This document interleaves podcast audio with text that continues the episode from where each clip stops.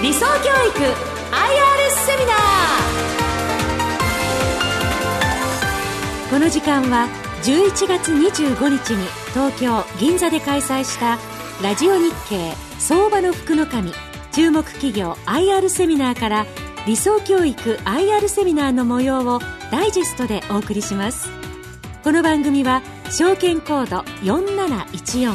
東証一部上場理想教育の IR 活動の一環としてお送りします。ご紹介しましょう。証券コード4714東証一部上場。理想教育代表取締役社長天保正彦さんです。皆様拍手でお迎えください。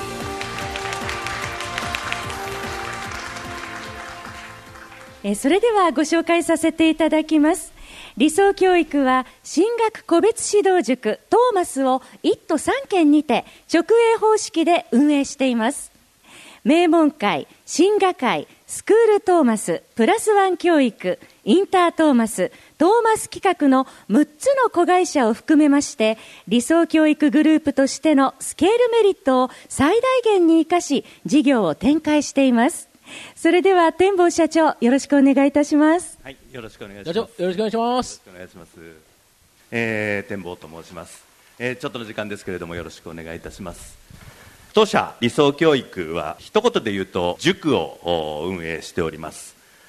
教育サービスを運営している会社になるんですけれどもかなり特徴のある塾だというふうに考えています。今期で33期目になる会社ですまず、えー、グループの概要をご説明させていただければと思いますが本体が理想教育という会社です。学習塾のトーマスを運営している会社になります。こちらは1都3県にお子さんをお持ちの方であればご存知の方もいらっしゃるかもしれませんが進学個別指導塾を運営しています。そちらが本体になります。そしていくつかグループ会社があるんですがちょっとそれをご説明させていただきますと名門会というのが家庭教師を派遣する会社になります。そして進学会ですね。進学会は幼児教育部門になります。いわゆるお受験を扱う会社。そしてスクールトーマス。先ほどもご説明いただきましたけれどもこちらは学校内で個別指導を行う会社。さらにはプラスワン教育というのは上層教育ですね。こちらは上層教育体験授業等を行う会社。さらには英会話スクールであるインタートーマス。こういうような主に6つの子会社9つのブランドを運営しています。そんな形の概要となります。ではまずトーマスをご説明させていただいてよろしいでしょうか。こちらは主力となる個別指導塾です。まずこの説明をさせていただければと思います。現在では個別指導塾というと結構認識されていて皆さん方認知されていると思うんですが今からもう30年ぐらい前の話ですけれどもまだ1対50ですとか1対100ですとか本当にあの集団授業が全盛だった頃にその時に今の少子化の時代を見越して切り開いた形になります。当社が個別指導の先駆者ではないかなと思っています。そして現在でも個別指導といってもですね中にはやはり1対2ですとか1対3ですとかそういった形で授業を行う個別指導の塾が多いんですけれども当社は完全1対1です。個室で先生と1対1でホワイトボードを使って授業を行うという形態で運営しています。そうしますと当然100人100用の個人別カリキュラムが必要となってきます。夢の志望校といいますか一人一人の夢の志望校を設定してそこに向けて現在の学力ですねそれとの開きを考えてそこに向けて個人別カリキュラムを作って講師が指導していくと。その個人別カリキュラムもそれぞれ見直していくと。そういうような指導形態で運営しています。安心でかつ安全で夢の志望校に近づけるにはどうしたらいいだろうというふうに考えて授業を行っています。そうしたことで結果としてですね御三家最難関中には44名総計難関付属中には152名といったような毎年実績を出せるような形になってきました。現在では個別指導塾で進学実績を出せるのはトーマスだけというような評価をいただいています。首都圏に現在74校首都圏といってもですね1都3県に74校を展開しております。えー、そして今期からですけれどもトーマスは首都圏でサテライト校戦略というものを展開しています。これはですね今までトーマスは1校舎200名以上の生徒数を考えまして主要ターミナルに100坪ぐらいの割と個別指導塾にしては大規模な形で運営してきました。ただそれですとどうしても物件が限られてきますし主要ターミナルにも結構出してきたということを考えまして、えー、もう少し、今期からは小規模な塾を小規模な形で、出していこうということにしております。その主要ターミナルの駅の近くとかそういうところに生徒数100人から150人ぐらいを想定しまして物件も560坪ということで物件も見つけやすいですし運営もしやすいというような形で出店しています。今期もですねもう8校ぐらい出しています。年間で約10校。5年間で約120校。あ全部でですね。全トーマス120校になるような展開を予定しています。こういう形で出店を加速して売り上げを上げていこうということです。今までとはちょっと違うような形で今期運営しています。当社がどれぐらいの規模の校舎を出しているかということになります。当社は現在74教室と先ほど申し上げましたけれども他の塾さんと比べるとやはりとても少ないということが言えると思います。つまりまだまだ出店する余地があるというふうに考えていますし先ほどのサテライト高戦略という形でどんどん出店していけるのではないかなと考えています。ですからまだ1都3県に出店する余地ありと考えて今はトーマスは集中的に1都3県に力を注いでいくということを考えています。え以上がトーマスの説明となります、えではグループ会社いくつか先ほどご説明しましたけれどもその中の一つ進学会をご説明させていただければと思います。進学会はですねこちらは幼児教育先ほどちょっと申し上げましたけれども幼児教育を扱う会社になります。いわゆるお受験という、え小学校に上がる前の生徒さんあ、まあ、お子さんに、え指導をするという会社になります。創立はですねもう61年になります。ですからトーマスとか弊社よりももっともっと古い会社なんですけれども平成15年に M&A で当社のグループに入っていただいた会社になります。名門幼稚園受験小学校受験のパイオニアです。それこそ本当にあの親子3代で進学会に通われているというような方も数多くいらっしゃいます。そういった伝統ある幼児教育の会社です。お受験業界においてはナンバーワンレベルの合格実績を上げていると思っています。一人一人の発達に応じた個人別合格プログラムを設けましてただこちらはまあみんなで、え授業をすると。個別ではないんですけれどもみんなで授業をするという形になります。クラス別になります。関東地区では11月今月から小学校受験がスタートしていますが毎年慶応幼稚舎早稲田実業初等部そういった難関幼稚園小学校に合格者を多数配置しております。今年もたくさんのお子さんが合格したということを聞いています。今集計中でございます。現在関東エリアに20教室、関西エリアには3教室23教室を展開しているのが進学会になります。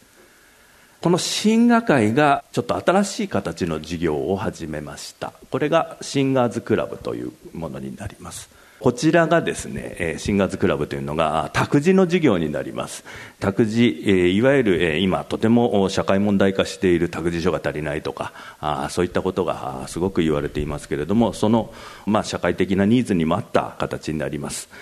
先ほどご説明した進学会が小学校受験、幼稚園受験、まあ、要するに4歳から6歳ぐらいが主力なんですけれども、シンガーズクラブは、えその小学校受験、幼稚園受験のノウハウを持っている進学会がお預かりするというお受験対応型の長時間託児です。要するに1歳児から3歳児までもっと小さいお子さんをお預かりするということになります。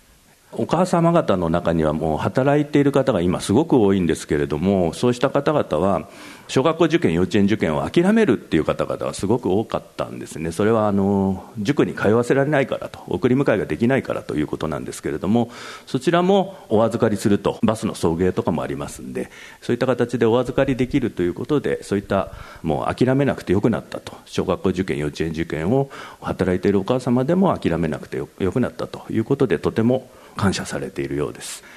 そういう意味でも人気が高くて開校と同時に満員順番待ちの状況となっています。現在まだ首都圏に6教室、です。これからもまあ物件ができればすぐに開校していければなと思っています。やはり、えー、託児ですからちょっと物件の制約が厳しくてなかなかバンバン出すというわけにはいかないような状況でもあるんですけれども全て駅の近くで送り迎えが可能で働くお母さんのニーズに合わせた形になっています、でそこからもう少し発展していくのが本格しているんですけれどもこちら今度は学童になります。学童の授業も今とても社会問題化しているといいますか学校が早く終わってその後どうするんだとお預かりするところが足りないというようなことになっています。これも新月クラブでお預かりするということを行っています。小学校1年生から3年生を対象として学校帰りに来ていただいてでただお預かりするだけでなくてこちらもトーマスのノウハウを使って中学受験の指導もできるというのが特徴となっています。単にお預かりするということだけでなくて英才教育と、長時間の学童もできるということが特徴でございます。現在12教室、え首都圏に展開していますけれどもこちらももう本当にすごく発展しているというか成長がものすごい、え業態でございまして物件ができれば出していければなと思っています。前期比で30%を超えるような在籍生徒数の増加となっています。そんなような形の進学会でございます。理想教育さんあの次のところでやはりいろんな社会貢献、はい、これ本当にすごいですよね。ちょっと教えていただきたいんですけど。そうですね。はい。じゃあちょっとご説明させていただきます、はい、あのまあ、これはちょっとお話しするとものすごい長くなってしまうんでちょっとはしょらせていただきながらですけれども弊社の理念としましてお子さんをやはり相手に仕事をしているというところがありましてそこで得たやはり民間企業ですから利益を得ないといけないと。その利益を当然得ないといけないんですけれどもその利益はできる限りまあお子さんに還元していきたいと。いうのが弊社の考え方です。ですからいろいろなそういった活動をしています。お子さんとは直接は関係ないんですけれどもまず災害支援ですね。東日本大震災についてはいまだにまだ復興途上ということもあってずっと支援しています。さらには熊本地震の支援それから九州北部大雨の災害の支援こういった形ではもうすぐに動くような体制が取れています。それとは別にお子さんたちへの直接の還元といいますか支援ということで、まあ、本物を見てもらいたいということです。弊社の教育理念としてですね、勉強プラスワンというのがあります。勉強はもちろん大事なんですけれども、これからの国際化の時代、生き抜いていくためには、勉強だけじゃなくて、もう一つ何か自信が持てるもの、打ち込めるもの、そういったことに頑張る子どもたちを応援したいという理念があります。それを勉強プラスワンと呼んでいますけれども、そのプラスワンの活動として、文化、芸術、スポーツ、えこういった支援をしています。毎年1回コンサートトーマスコンサートという形で開いたり12月にはバレエの公演チャリティーバレエになりますけれどもバレエの公演を開いて生徒さんたちをご招待したり、えさらにはいろんなスポーツをトーマスカップという形で応援しています。これも少年少女のスポーツの大会ですね。支援しています。こういった形でいろいろな全てなんていうのかな。これはお金をいただくようなことではないんですけれども支援活動として行っています。ではちょっと弊社の業績についてご説明させていただきます。前期第32期の業績でございますけれども売上高は207億7000万円。前期比で105.8%という形です。営業利益が20億5000万円。前期比108.5%経常利益が20億3000万円、前期比109.4%、当期純利益は12億7000万円、前期比89.3%という形でした。今期の計画はもう発表させていただいている通りなんですけれども、売上高が231億円、前期比で111.2%、営業利益が24億2000万円、前期比で118%、経常利益が24億円、前期比で118.1%当期純利益が14億円。ということです。今のところ計画通りに進捗しているような状況です。生徒数が先ほども申し上げたようにかなり増加しておりますのでその分売上が上がってきているというような状況です。あと、ぜひですね、ここに来ていただいている方に、あの、覚えていっていただきたいことがあります。この理想教育さんは、四半期決算がかなりぶれます。というのが、あの、あれですよね、季節性がありますよね。御社の場合、2月決算ということは、第1クォーターは3、4、5、第2クォーターは6、7、8、第3クォーターは9、10、11、で、第4クォーター、えー、が、えー、12、1、2になるという形なんですが、2、4がいいんですよね。2、4、はい、そうですそうですよね。第2クォーター、第4クォーター、はい。だから、第1クォーターはチャンスですよ。悪いんですよ。はい、言っちゃ悪いんですけど、あの、皆さんよく見るのに、四半期決算でやりますと、進捗率って見るんですよね。要は、年間の利益に対して、どれぐらい進捗してるかと。という考えた場合、普通に考えると、25、50、75、100という形なんですけど、どうしてもですね、理想教育さんは、夏休みと受験直前の冬というところにどうしても集中しますよね。はい、おっしゃる通りです。はい、そうですよね。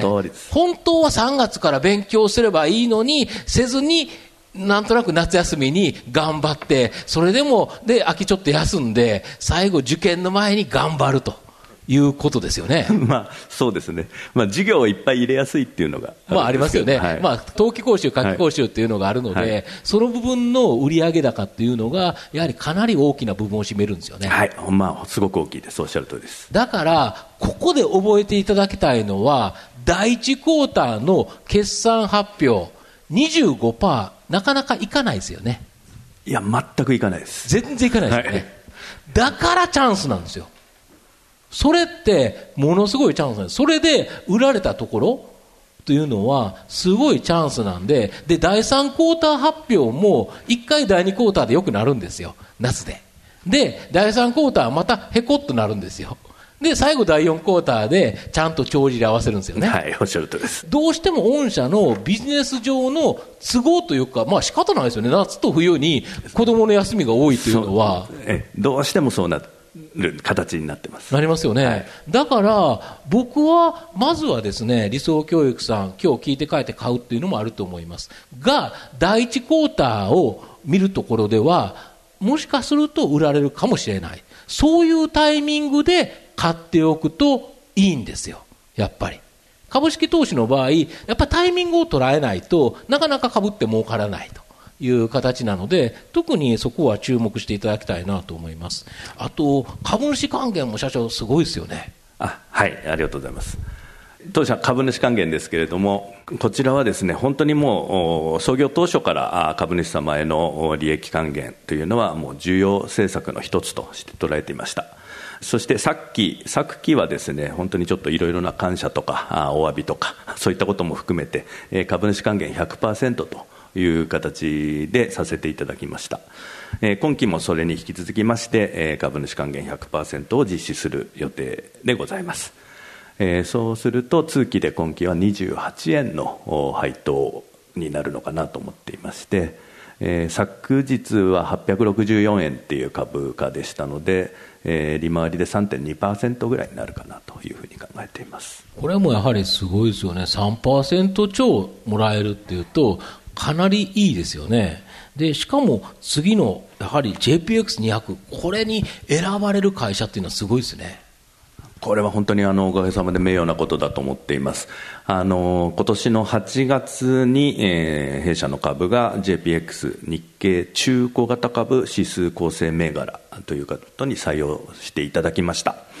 まあ、業績だけでなくて、えー、内部管理体制も評価していただいたんじゃないかなというふうに考えています今後の中長期計画、すごいいい数字が書かれてますよねそうですね、はい、ちょっと中期計画になりますけれども、去年の4月に発表させていただいた数字を今は発表、そのまま発表させていただいている段階です。ただ、この中期経営計画とはもう今の時点でだいぶ開きが出てきてしまっていると、上振れしているというような状況です。といいますのも先ほど申し上げたトーマスのサテライト光戦略ですとか他にもいろいろな経営計画が進んでおりますのでその時には去年の4月の段階ではちょっとまだそれを加味していなかったもんですから今もう上振れしているというような状況です。今期が中期経営計画では売上で開示の数字が222億です、まあ、5年後には350億から400億ぐらいになってるといいなというのが私の希望ですし経常利益もそれにつれて35億から40億ぐらいになるといいのかなというふうに考えています。これだけどそれぐらい儲かったらあれですよね。株主還元の金額も結構きますよね。そうですね、いつまでも配当成功100%っていうわけにもいかないんですけれども、ただ、利益が上がれば、それにつれて配当も上げられるんじゃないかなというふうに思っています、うん、で株価がそしたら同じだったら、配当利回り、めちゃめちゃ上がってきますよね。はいそうなるといいなと思っていますあそうなったらいけないんですよ、社長、株価は上がらなきゃいけないんで、はい、で、同じぐらいの利回りで、その分株価が多分上がる方向に動くんじゃないかなと思いますけどね。はい、ありがとうございます。そうですよね。はい、もう株価じっとされたらね、やっぱ福の神の流したるのでね。で、次、やはり、この対象年齢の拡大っていうのは、これは先ほども意味軸も藤本様からおっしゃっていただいたその囲い込みということになります。もともと当社はあのトーマスだけからスタートした業態ですけれどもだんだんだんだんこの年齢層を横軸に展開してきたということで成長発展できてきました。先ほど申し上げましたシンガーズクラブで1歳から囲い込んで、え今の状況ではそこの大学入試までは皆さんをずっと通ってきていただけると。いうような形を取れています。あとは課題としては、まあ、ここで全部ほとんど切れてしまうのでこの大学入試以降どうやってその生徒さんをまた正社が面倒見れるかと帰ってきていただけるかっていうのはその後のまた課題になっていくんじゃないかなとは思っています。なるほど。あと、やはり、まあ、御社は御社で頑張られると思うんですけど、やはり社会の流れ、これがものすごい追い風になってますよね。あおかげさまで、本当にあの、はい、教育っていうのは、もう毎日のように新聞に出ていますし、うん、教育はどうするんだっていうことは、本当によく言われていることです。うん、この間の選挙もなんか教育がやっぱり争点になっていたという部分がありますし、はい、今の安倍政権も教育の無償化っていうのをとてもお話しされていると思います。うんえー、そういったことが、まあ、丸々全部弊社にっていうことではないと思うんですけれどもやはりいろいろなそういった教育への注目とか、うん、そういったことが弊社への追い風になってくるんじゃないかなと思いますし、うん、ちょっと以前のあのお孫さんへの教育資金贈与という政策があったと思うんですけれども、はい、こちらは本当に進学会にとってはあ大きなプラスになりました。やっぱりそれなりにコストがかかるから、若い夫婦だけではなかなかというところが、おじいちゃん、おばあちゃんに助けてもらってと。いうことですよね、はい、その時に無税でその贈与できると大きいですよね。いや本当おっしゃる通りで、あれ、だからおじいちゃん、おばあちゃんが出しているというの方が、進学会はすごく多いんじゃないかなと思います。なるほど。とすると、やはり今後のところでかなり成長ということですよね。ぜひ藤本さんにも弊社のことをちょっと伺えればと思うんですけれども、ねはい、で僕がですねやはり考えるにおいては強みの一番二極化する社会まああの綺麗な言葉で書いてますけどあの汚い言葉で言うと,、えーと、貧乏人と金持ち。これに分かれます。これ絶対分かれちゃうんです。どうしようもないです。あの日本はこのままですね、えーとうまくいくとは思えない。残念ながら。とすると、やはり強いものと弱いものに圧倒的に分かれていくと。いう形だと思うんですよね。で、この二極化する社会において、やはりどちらかに寄せた方がビジネスとしてはうまくいくと思います。で、理想教育さんは上の方に寄せているという形で、まあ、あの、託児事業とかすべてですね、他のサービスより高いです。が、その分、品質、安全とか様々なことを考えると、やはりお金を出しても価値のあるサービスを提供されていると。これがやはりいいと思います。で、少子化になればなるほど、子供の数が減るから、どうしてもですね、その、一人にかけるお金っていうのが増えるんですよね。二人に割るより、一人の方が当然集中すると。とすると、1人だったら高いところにっていうのもあると考えれば、安い、ね、1対2の個別指導より、1対1の方がいいですよね。まあそうだと思います。そうですよね、はい、より見てもらえるってそうですよね、はい、あと面白いところが、そのトーマス、いいんですけど、なかなかあれだけのあの教室を探す物件ってなかなかないのが、このサテライト戦略っていい戦略ですよね。そうですね、だいぶ見つけやすくなりました。そうですよね、はい、やはり大型っていうのところって、なかなかいい物件あの、ちょうどいいっていう不動産っていうのは、なかなかないと思うんですけど、はいはい、その周り、ちょっと離れたところに、ちっちゃいやつをちょこちょこ作っちゃうっていうのは、あのちっちゃいやつだけ作っちゃうと、その分の管理コストとかかかるのが、このいわゆる本店というか、母店のところからで回すんですよね。はい、おっしゃる通りです。とすると、管理コストとしてはそんなに上がらないと。はいいうことで、はい、で数多くで逆にそこに勉強する方にとってもいいですよね。そうだと思います。要は、隣の駅に今まで行ってたのが、その駅にできるわけですよね。はい、隣の駅に、はい、そうするとやはりこれ便利だというところと、あと、このシンガ会、シンガーズクラブも、これも伸びますよね。もう本当にすごい勢いで伸びてますね、今。そうですよね。はい、これ都心部で、まだ6店舗なんですよ。これ、東京で考えた場合、山手線の駅だったら全部できますよね。そうです、ね、やろうとすれば、はいはい、そうですよね。それぐらいやはり可能性があるというところと、あとやはり強みっていうところは、これだけですね、成長の可能性がある会社にもかかわらず、今の手取りもいいですよね。そうですね、はい、今の手取りっていうのが、いわゆる配当という形ですよね、配当で3%あるんですもんね、3.2%ですか、はい、これで、しかもそれがもっと将来的な増配の可能性もあると。そうですね。いうことですよね。はい、そう思います、ね、そうするとやはり、ね、なんで買わないの？という感じだと思うんですよね。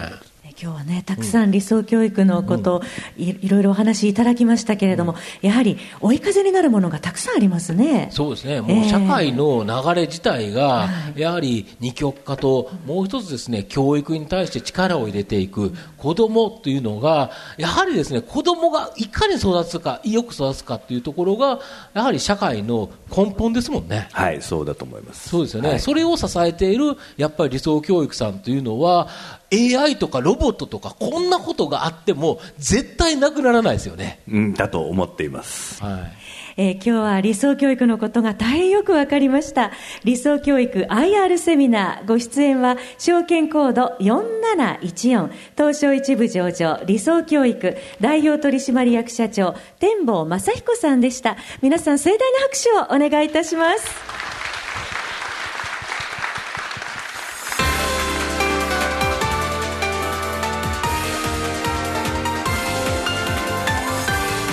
理想教育 IR セミナ